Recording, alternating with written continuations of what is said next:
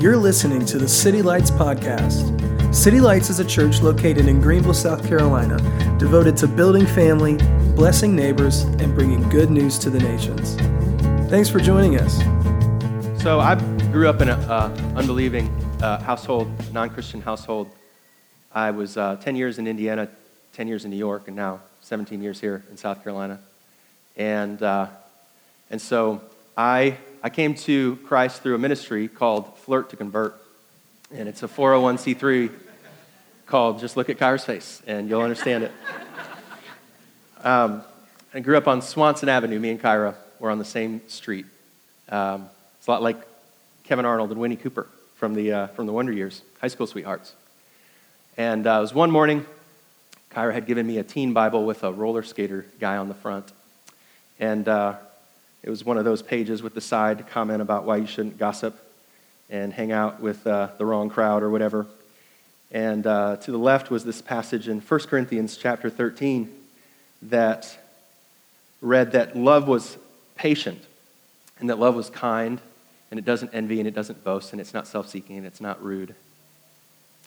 And I was reading that as a 16 year old boy and I was so moved because for all of the hunger and appetite that I desired, that list in my life and around my life, I knew I was bankrupt of it. That I was none of those things, and that, that the, the, the Jesus that was being talked about in those scriptures, C.S. Lewis says, was awakening my appetite for something I'd never tasted before. I mean, isn't that the greatest apologetic, the greatest argument? Like, what in the world are people in Tokyo and, and in Uganda and in America all hungering after the same thing for if we aren't created for something we can't see, if we aren't created for some appetite that must exist? Somewhere. And so, um, and so I had made the decision right then and there at 16 years old that I was going to follow Jesus for the rest of my life. And, um, and I know at this point that that wasn't just words on a page, that was a voice in my heart that was speaking to me that has called me and has been faithful and has never turned me back. And it was his hands and his feet all the way along that have gotten me to this place. I shouldn't be here today if it wasn't, if it wasn't for him. And, um, and so uh, I kind of fumbled in um, past the girlfriend in, into her life and into her family. The Cortellas. The Cortellas is uh, my uh, Kyra's uh, maiden name. Um, three girls, husband and wife, Dave and, and Colleen. And um, I would sit at their table and um, we would uh, eat uh, ziti, baked ziti, and Caesar salad every Wednesday night. We'd go over there and we would just talk about all, all kinds of things. And um, I I was struck, and maybe you could relate to this as, as being and having access to a different kind of family, a family that acted and, and looked and, and worked differently than maybe other families that you had had access to previously. Not a perfect family, but a practicing family. And, uh, and so, a couple things that as I look back from 16 didn't have the language to, there was, there was um, a heart for righteousness. I had grown up around a lot of families that laughed at sin, that just thought that you know, being backwards and upside down was just sort of part of the human plight and, and just, you know, laissez faire and live and let live and like just kind of laugh your way through it or drink your way through it or run your way through it or just trying to figure out life. But there's this like call and feeling of righteousness. I saw a hope in the Cortellas that their, their grandmother had passed away, you know, at different times. And there was hard things that went on in their family, hard and even dysfunctional things that they had worked through through decades and even generations of things. But yet still, they had this unwavering hope that there, there was a promise out there that that spoke a better word, a greater word than the word that was in front of them in their circumstance. And most importantly, at the table uh, of the Cortellas, um, I felt loved. They, uh, they bought me a Bible with my name on it, the little gold letters on it, you know, and gave it to me. And they, they listened. They didn't just shuffle me off into the, you know, corner. They, they, they treated me like a person. They saw me, and uh, they began to know me. And so if you were to do an inventory of your path with Jesus up until this point, I'm going to guess that um, more than Sundays, as you reflect back on your journey with Jesus, there are tables that got you here. Not just sermons, not just moments in time with the altar and the worship and the lights. It was like, it was tables, it was faces, it was names, it was eyes. I'm guessing that it was hard for you even maybe to come up with one name to share if you're a follower of Jesus from A to, from a to B to this place right here. It's like there is no self determined follower of Jesus, like we have all been at the mercy of his, his kind eyes, his gentle lips, his, his kind and strong hands that have not just worked themselves into, you know, into the air, into, the, into osmosis, but as Hosea 11 says, like through the cords and the strands of human kindness, it was always Him. It was always Him that was calling us to the table that wouldn't let us go. And so um, I've been thinking about, um, for, this, for this particular message, you know, it's like the three different messages I want to talk about, like neighbors at the table. This is about neighbors. And the next one, I talk about friends at the table. And the last one, family of God at the table, because the table is for all of those different people. But I thought about um, the Great Commandment. You know, the Great Commandment is, is, is simply this it's, it's to love the Lord your God with all your heart and with all your soul, with all your mind and all your strength. And the second one is the same to love your neighbor as yourself. And as I did my study this week, you know, I was convicted because um, I think there, there can be, um, in my heart and sometimes in our communities, a sleight of hand on the word neighbor. Uh, it's just easier on the bumper sticker to say love God and love people instead of neighbor, right? Just people. And so, you know, I think that the math problem in my head then just becomes, well, it's like, do I have people in my life? And it's like, yeah, I've got people. I've got brothers, brothers, sisters, and the neighbor and all that sort of thing. So I've got people in my life. Um, and are you genuinely nice to them? Yeah, like I don't flick them off or whatever. I'm a pretty nice person. I must love God and love people, right? So that's the idea. Check, moving on, you know? But we don't get away that quickly, right? Because there's this prickly little passage in the middle of Luke that uh, a guy is you know, ignorant enough to ask Jesus what he means by neighbor, right? Like, what do you mean by neighbor? And he's like, oh, I'm so glad that you asked that question. That's exactly what I wanted to talk to you about. And not to get into it because there's so many passages today, and poor Ross, we'd blow up the MacBook of all the passages I want to talk about this morning. But, um, but the essential sparks notes of it is there's three different people. You know, there's a, there's a Pharisee, and uh, there's a Levite, excuse me, a priest, there's a Levite, and then there's a Samaritan. And although the priest and the Levite both administer the law and teach the law, only the Samaritan practices it. And Jesus ends that sermon and asks, Well, who is really the neighbor? And the guy responds, The one who had mercy. In other words, a neighbor is not just someone that we love along the way, someone on the way, but it's someone we'd have to go out of our way to love. And on that rubric, I ask questions about myself. What does it say about me that if I have 21 meals a day and 15,000 dinners ahead of me, if I have no one in my life that doesn't benefit me, that's not like me, and that I'm not obligated to, what does it say about me in my following of the great command? The, the essence of neighbor is not someone that can benefit you or benefit me or someone that is part of my interest, but he defines it as the poor, the sick, and the lost. Like if Jesus couldn't be any more direct to us this morning about what it would mean to invite neighbors to the table within the context of the Great Commandment, he would say, in Luke 14. You can see it on the screen, verse 12. Then Jesus said to his host, When you give a luncheon or a dinner, do not invite your friends, your brothers, or your sisters, your relatives, or your rich neighbors. If you do, they may invite you back, and so you will be repaid. In other words, neighbors are people you have to go out of your way to find and love. But when you give a banquet, invite the poor, the crippled, the lame, the blind, and you will be blessed.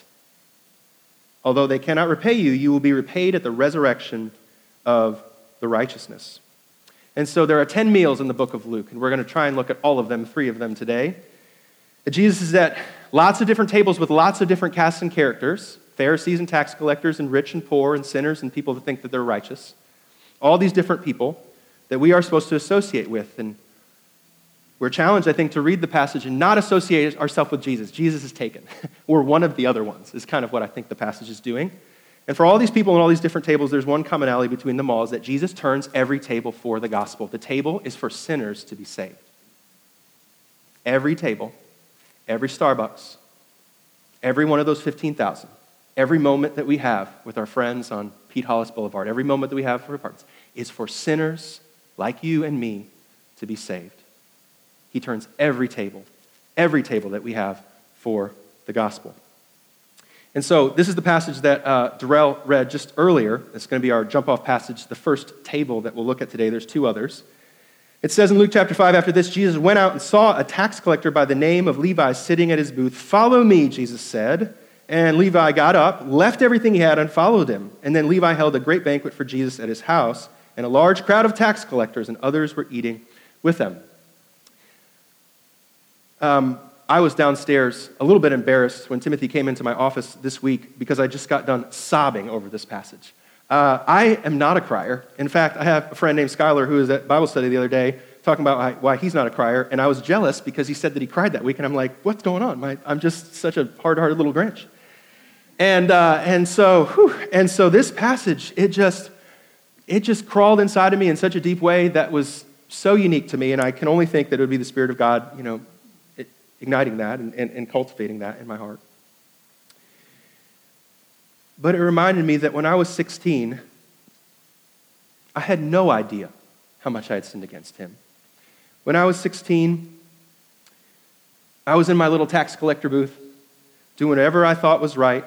I had no idea how much people uh, would love me in my life, how much people would hurt me in my life.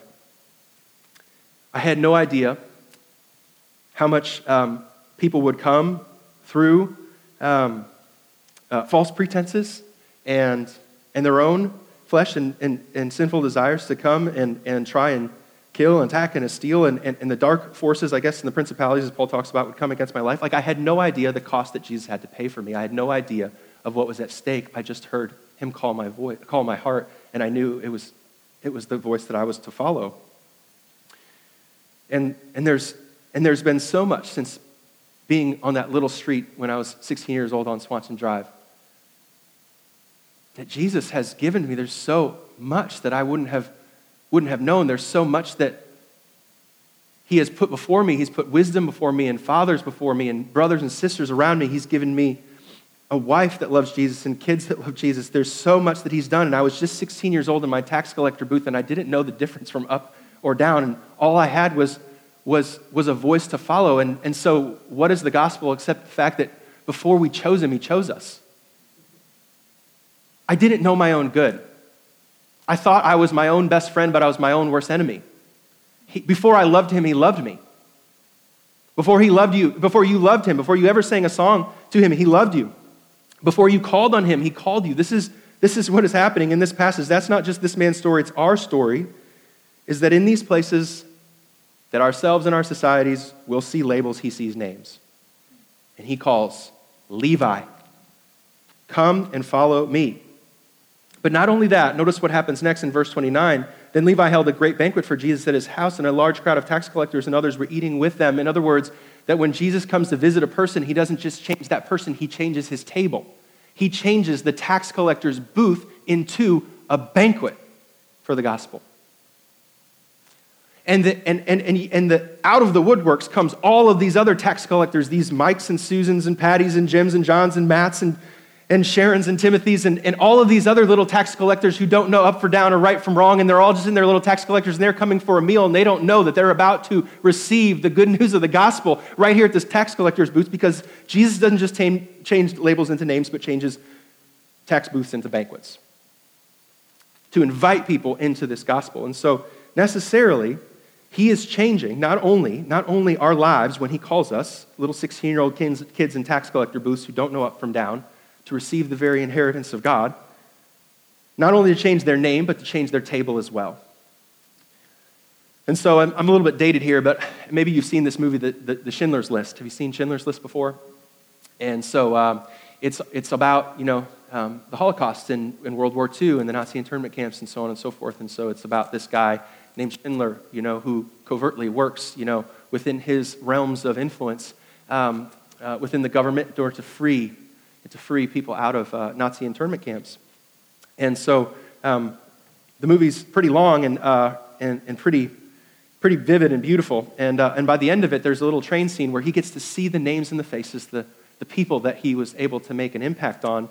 Uh, and instead of joy, he experienced this kind of pang of regret. Maybe you guys remembering the end of the passage, or the end of the movie, rather, that he's talking about he just kept, he keeps talking about, like, through his tears, like, how many more he could have saved. He holds up this pen. He just says, This pen, like, I could have used this pen to save one more person, is what he's saying. And there's something about this, along with the, you know, the wise, shrewd steward in the middle of the Gospels here in Luke, of, of, of when Jesus calls our name, that he not only changes our name, but he changes our table as well. And our tables, they don't just become these places of respite and these places of celebration and these places of getting people ready to be married and be handed away in marriage, although those are wonderful things to gather around the table for. But ultimately, every table Jesus is at, Jesus is using for the gospel. He's using for ransom, that sinners would be saved. And so, so this is, I think, what happens to this, this Levi guy, right? Then Levi held a grand banquet for Jesus at his house, and a large crowd of tax collectors. You know, the ones that are next to you in the cubicle and in the gym. Quiet, desperate souls that we think that everybody has a table like ours, but not everybody is at a table, and not everybody has a name to call on, and not everybody, not everybody has heard the good news, and not everybody has feet that's beautiful to bring it. And so he's changing you, but he's changing, he wants your table you cannot read this passage to not see that the transformation of the soul is the transformation of the table. The table is telling our story. The table is the lived out drama of what's going on in our heart. So, who is at your table? And what is happening at your table? Because the one who truly sees the kingdom of God understands, above all other things, their table is ransom money.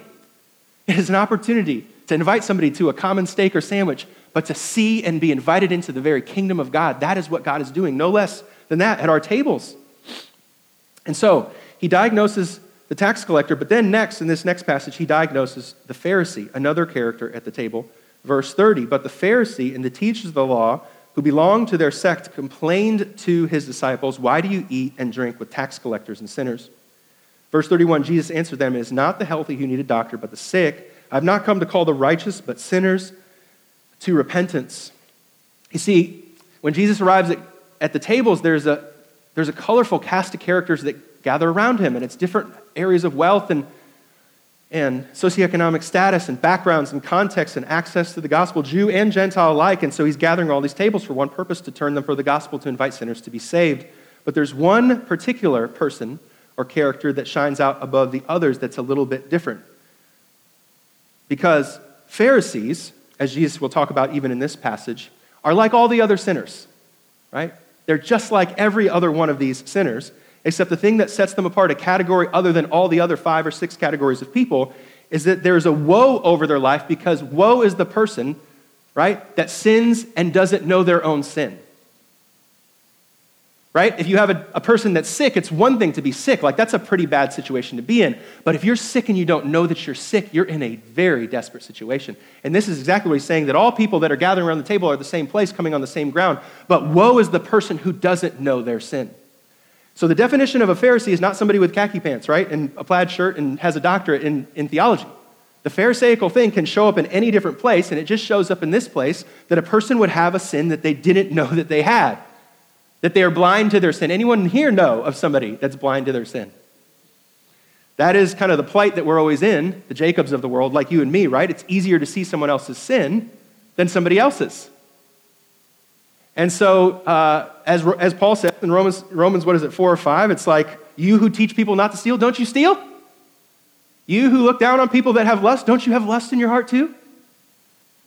And so these sinners, right, this audience of sinners that profiles into the tables of Jesus alongside us as we're there are not windows, they're mirrors. They're invitations to the great eye opening experience and revelation that we are all sinners at his table and every sinner is the same, but woe to the one who doesn't know their own sin. And if we could identify somebody, maybe even in this room, that has sin that they don't know about, I wonder what it might say about us that every sinner is not a window but a mirror. And so here's what Jesus does He lays out this, um, this uh, guiding uh, metaphor, this guiding parable in the book of Luke. Uh, that, that really helps us uh, interpret all the rest of the stories. And it's a parable about soils. In that particular passage, he says that there's four different types of soil. There's one kind of seed, which is the word of God, but then there's four different types of soil. And you're meant to end with this impossibility, this improbability of, of soil that's bad becoming good again. Good again. And so, what, what's going to happen in this next table that I would love to go to in Luke chapter uh, 7 is that Jesus uh, is not just intent with talking to tax collectors and talking to prostitutes, but he's also intent on seeing the gospel meet Pharisees like you and me. He's interested in breaking the soil.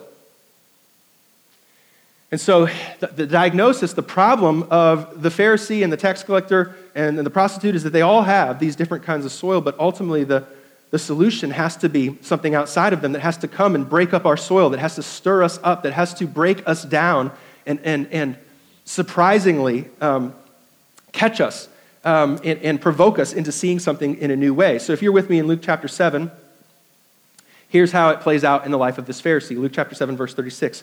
When one of the Pharisees invited Jesus to have dinner with him, he went to the Pharisee's house and reclined at the table. A woman in that town who lived a sinful life learned that Jesus was eating at the Pharisee's house, so she came there with an alabaster jar of perfume. As she stood behind him at his feet, weeping, she began to wet his feet with her tears. Then she wiped them with her hair and kissed them and poured perfume on them. Verse 39 When the Pharisees when the Pharisee who had invited him saw this, he said to himself, If this man were a prophet, he would know who is touching him and what kind of a woman she is, that she is a sinner. Verse 40 Jesus answered him, Simon, I have something to tell you. Tell me, teacher, he said. He says, Two people owed money to a certain moneylender. One owed him 500 denarii and the other 50. Neither of them had the money to pay him back, so he forgave the debts of both. Now, which of them will love him more? Verse 43 Simon replied, I suppose the one who had the bigger debt forgiven. You have judged correctly, Jesus said. Then he turned towards the woman and said to Simon, Do you see this woman? I came into your house. You did not give me any water for my feet, but she wet my feet with her tears and wiped them with her hair. You did not give me a kiss, but this woman, from the time I entered, has not stopped kissing my feet. You did not put oil on my head, but she has poured perfume on my feet. Therefore, I tell you, her many sins have been forgiven, as her great love has shown. But whoever has been forgiven little loves little. Then Jesus said to her, Your sins are forgiven. And the other guests began to say among themselves, Who is this one who even forgives sin? Jesus said to the woman, Your faith has made you well. Go in peace. Anybody have a prodigal stumble into your life every now and again? You know, that guy just in your fridge, just raiding, no manners. He's just up in there. He's a mess, she's a mess. She's calling you in the middle of the night at the time when it's least convenient. She's interrupting you.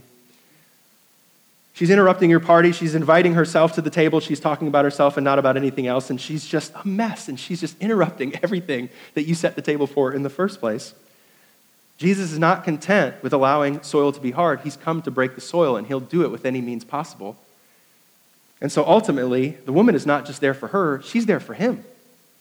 And Jesus has drawn her to himself in front of that guy for a reason because he wants to catch this man's attention, to remind him that tables are for tears, tables are for oil, tables are for kisses on the feet of Jesus. In other words, tables are not for iPhones with our proud scrolling about what we have and what we've done and who we are validating ourselves with the things that we put on the table and the fine wines and the fine foods that celebrate all that we have and all that we've built and all that we have, right? They're not there for the pride of the heart, they're there for the tears of vulnerability and humility. And so, do our tables look more like his or like hers? Our tables are not you know, for, for the self satisfaction of talking about the trip that we went on, the thing that we did, and how the people that we know, right?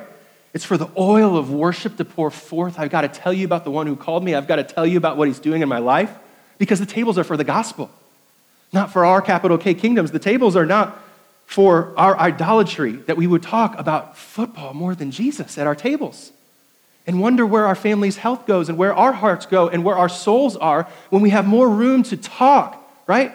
And, and, and worship the idols of our day rather than kiss the feet of Jesus. And so she's, she's actually not just there for her, she's there for him. And as a matter of fact, she's not the guest, she's the host, so that he can be the guest to the feast that she's hosting for him. And to show him one thing, the only thing that matters at this table, right, in this gathering, is the beautiful feet of Jesus. Do you see the beautiful feet of Jesus? Isaiah 52 says they've got bruises on them, they've got cuts on them, they've got direction to them because they wouldn't relent. Before you were calling on him, he was calling on you. Before you knew his name, he knew your name. Before you ever chose him, he chose you first, and those feet would not take your rejection seriously. Rather, they would continue to move upon your life to break up your soil so that you, the sinner, could be saved. And so the main attraction of this dinner is not about what's on the table, but who's around it and the beautiful feet that she's pouring her life onto because our tables are not for what we've done and who we have and what we've accomplished and who we are. They're for sinners to be saved at the table of the gospel. And so she is the great host and he's the guest to see those beautiful feet. Those beautiful feet that met us as little tax collectors, as little upside down sinners that didn't know our own sin and didn't know where we were and didn't know up from down. He continued to pursue us when we weren't pursuing him. It's the feet, it's the feet, it's the hands and feet that got us here. And so he, he goes one layer deeper. Go with me to Luke chapter 11, and this is really where um, this is where he gets into the heart and the diagnostic. Behind the table, there's a heart. At every table, there's a drama that's being played out. Who is at the table and what's being said at the table and why are we at the table in the first place? And so the diagnostic of the heart goes like this Blessed is the man, right? Who is poor in spirit and realizes his sin, but woe to the person who doesn't know their own sin, because if you're sick, at least you go to the doctor. But if you don't think you're sick, you're in big trouble. We're in big trouble. And so he, he goes through these woes. I mean, woes is like a, not a W H O A H, right? It's a woe, W O E. It's like a pity with a warning attached to it. And he goes through, in this case, four different woes. Luke 11, verse 37 Then Jesus finished speaking. The Pharisees invited him to eat with him, so he went in and reclined at the table. But the Pharisees was, were surprised when he noticed that Jesus did not first wash before the meal. Then the Lord said to him, Now, then, you Pharisees, clean the outside of the cup and the dish, and inside you are full of greed and wickedness. You foolish people, did not the one who made the outside make the inside also? But now, as for what is inside you, be generous to the poor, and everything will be clean for you. Then he hits you with four woes. Verse 42. He says, Woe to you, Pharisees, because you give a tenth to God in your mint, rue, and all the other kinds of garden herbs, but you neglect justice and love of God. You should have practiced the latter without leaving the former undone. So I tried to develop language on the first woe. I, I saw this call that the Pharisees, the heart of the Pharisee, the table of the Pharisee is reflecting the heart of the Pharisee, and the heart of the Pharisee is sacrifice comes before mercy. That I am who I am because what I've done, and the reason I'm at this table is not because of his feet, but because of my feet. I'm the one who earned, I'm the one who was obedient, I'm the one who did the thing, I'm the reason why I'm here. And so I gave my 10% and I did my good deed and I served this and I did that right? And, I, and I've gotten, gotten the guilt off of my back by my own work. And so the first woe says that sacrifice is greater than mercy. Verse 43 Woe to the Pharisees because you love the most important seats in the synagogues and respectful greetings in the marketplaces. The second woe I have was about being exalted. He talks a lot about exalting yourself or humbling yourself, and God will exalt those who are humbled and humble those that are exalted. And so I wonder in what ways that um, the way that that we gather in our, in our meeting places, the clothes that we have on, the things that we talk about, the things that we serve? Is it about his feet or our feet? Is it telling a story about what I've done and who I am and what I have, or something about the feet that have come to bring good news to me? Am I exalting myself, or are the meals and the people and the relationships that I'm cultivating, are they, are they humbling myself so that I can be reminded and remind others of the feet that got me here, the feet that bring good news? And lastly, verse 44 Woe to you because you are like unmarked graves which people walk over without knowing. In other words, speaking and talking about spiritual things without actual spiritual content. And so it gets really awkward, right? So, verse 45 says this one of the experts of the law are like, Jesus, when you're talking about all this stuff, it kind of sounds like you're talking about us. Are we, it's like, slow the tape. Are you, is that me? Are you talking to me? And friends, this gospel is written to prostitutes and tax collectors, but one of the main reasons why the parables are given, one of the main reasons why all these events are happening is because he's not just talking to them, he's talking to the Pharisees. That the soil will be broken up because the gospel is for the church too. It's the gospel is for you and for me. And he's not just not talking about them, he's talking for us that they might be the host, that we might be the guests to recognize the feet that are in our presence, the one who came to save, the one who came to change. And so I think this is ultimately the heart of all of the woes is that it's very possible to associate with the gospel without participating in it at all. Read on, it says, Jesus replied, And you experts in the law, woe to you because you load people down with burdens they can hardly carry, and you yourselves will not lift one finger to help them. Verse 47 Woe to you because you build tombs for the prophets, and it was your ancestors who killed them, so you testify and you approve of what your ancestors did. They killed the prophets and they build their tombs. Because of this, God, in his wisdom, said, I will send them prophets and apostles, some of whom they will kill, and others they will persecute. Therefore, the generation will be held responsible for the blood of all the prophets that has been shed since the beginning of the world. From the blood of Abel to the blood of Zechariah, who was killed between the altar and the sanctuary. Yes, I tell you, this generation will be held responsible to it all. Closing up 52 Woe to you, experts in the law, because you have taken away the key of knowledge you yourselves have not entered, and you have hindered those who are entering. When Jesus went outside, the Pharisees and teachers of law began to oppose him fiercely and besiege him with questions, waiting to catch him in something that he might say. And so um, I don't know if you've ever experienced this before. I um, went out of state to go and visit this um, really awesome uh, big ministry, and there uh, were healings going on through the ministry, and there were salvations going on through the ministry, and um, there was just the real heart of Jesus, and the presence of God was really uh, visiting, you know, this particular ministry. And so, I don't know if you've ever experienced this before. That uh, the closer that you get to sometimes in ministry, the closer you get um, to the center of the ministry, the more kind of disappointed you can get. Uh, I would have said in that experience that the core group of people um, that, were, that were leading and preaching and praying and, and serving um, were, were so full of, full of the Spirit and, and um, in a really, I think, powerful moment, I guess, in, in that ministry.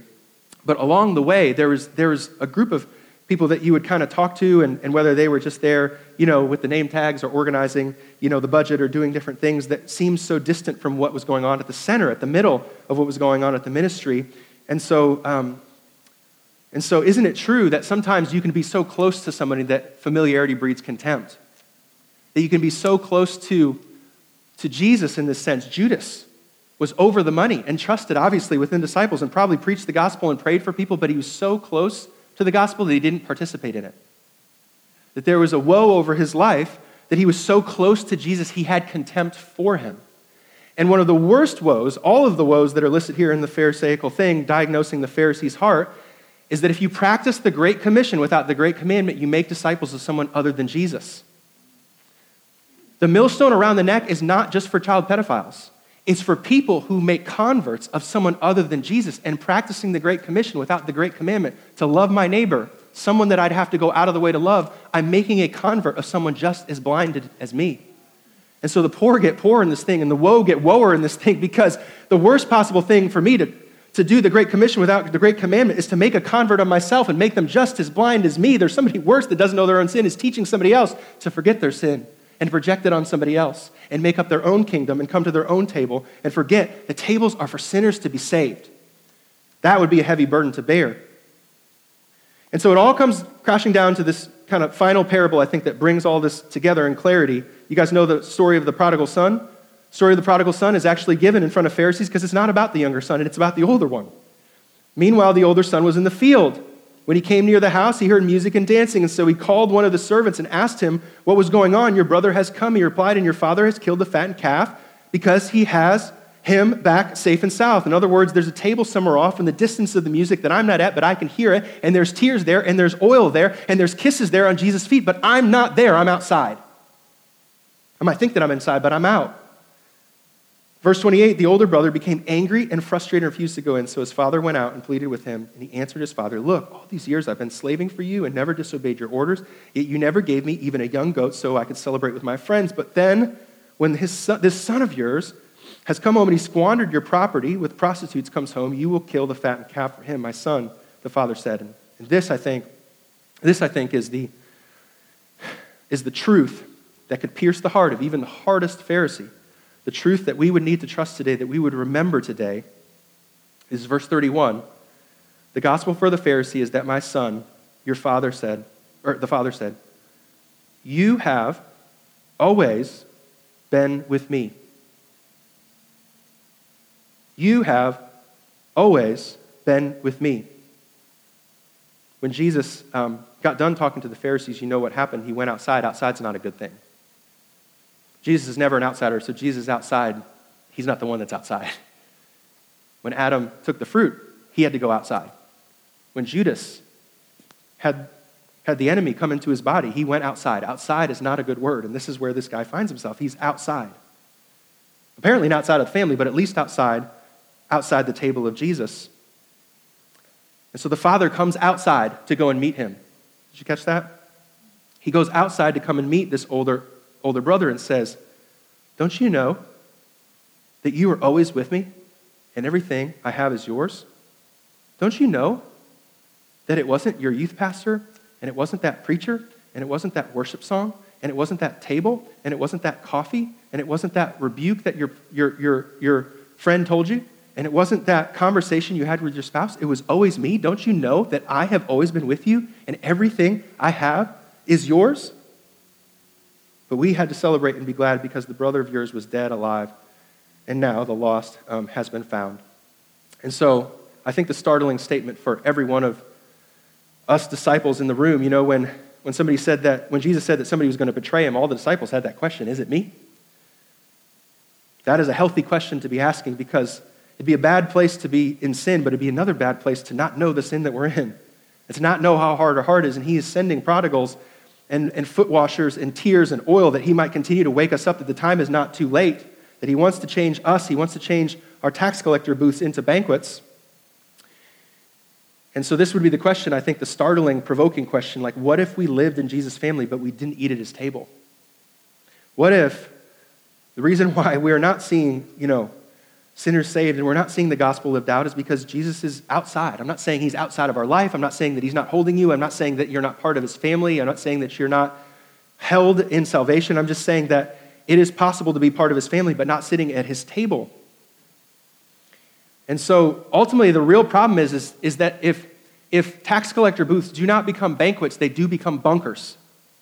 And they become little hideouts and little places that I run from the workaday world and all the stresses and the pains, and I huddle in my family, and it's about what I have and what I can do and what I can keep. And it's just keeping the food on the table and forgetting about who is around the table and forgetting that the table in Jesus is for the gospel. And so, and so ultimately, tax collector booths that do not become banquets do become, they do become bunkers. And Jesus doesn't hide in bunkers. And we don't want to be in his family, but not at his table. We want tears at our table. We want oil at our table. We want kisses of the feet of Jesus on his table because his feet have been beautiful to us. We are not the ones who brought our feet to the table. It was him that called us before we ever called him. I have always been with you, says the Father, and everything I have is yours. And so ultimately, halfway through the week, this passage, you know, kind of moved from, to me in my mind, of like a sermon idea to like a, a to like a vision idea, you know, like what's always important, not just like what's sometimes important, but what's always important. Because I believe that in an hour like this, like the future of church is not online, it's at tables. I believe that like what he's stirring in hearts for the for the present and for the future, like we will we will not be able to. He's too good to allow us to just do ministry and altars on Sundays. Like it's got to be at the tables or nowhere else. Because a sinner changed is a table changed. It is a tax collector booth that's given, right, to tax collectors and sinners because every table is for the gospel. It's for banquets. It's not to keep people out, it's to bring people in. The 21 meals we have a day or the 15,000 more dinners that you have left at your dinner table, who is at your table? And I think a lot of the reasons of like the discontent and the, and the uh, deconstruction, you know, of church is like, you know, like the top three that I can think of, like, why aren't more people healed? I mean, come on, Jesus, like, why aren't more people healed? Like, why don't we have have sick people that are healed. And I wonder if he would just say to us, well, why aren't sick people at your table? You can't, you can't practice the Great Commission without the Great Commandments. Why aren't more people saved, Jesus? I mean, we have all these services and we have all the altar calls and they're not coming down. It's like, well, maybe they're coming to your table. Are they at your table? This is where we win and lose, right? It's at the table. Why are all these pastors falling and these big machines are being created? Well, it's hard to entertain a lot of people when we're not doing ministry at the table.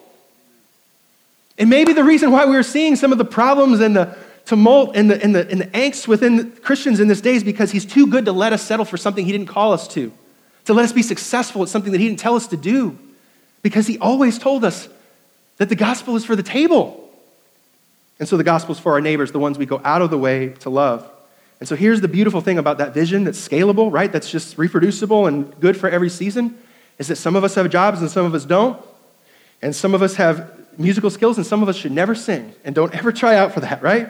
Some of us will preach and some of us won't. Some of us are rich and some of us are poor, but all of us have tables. And every sinner saved has a table that's changed.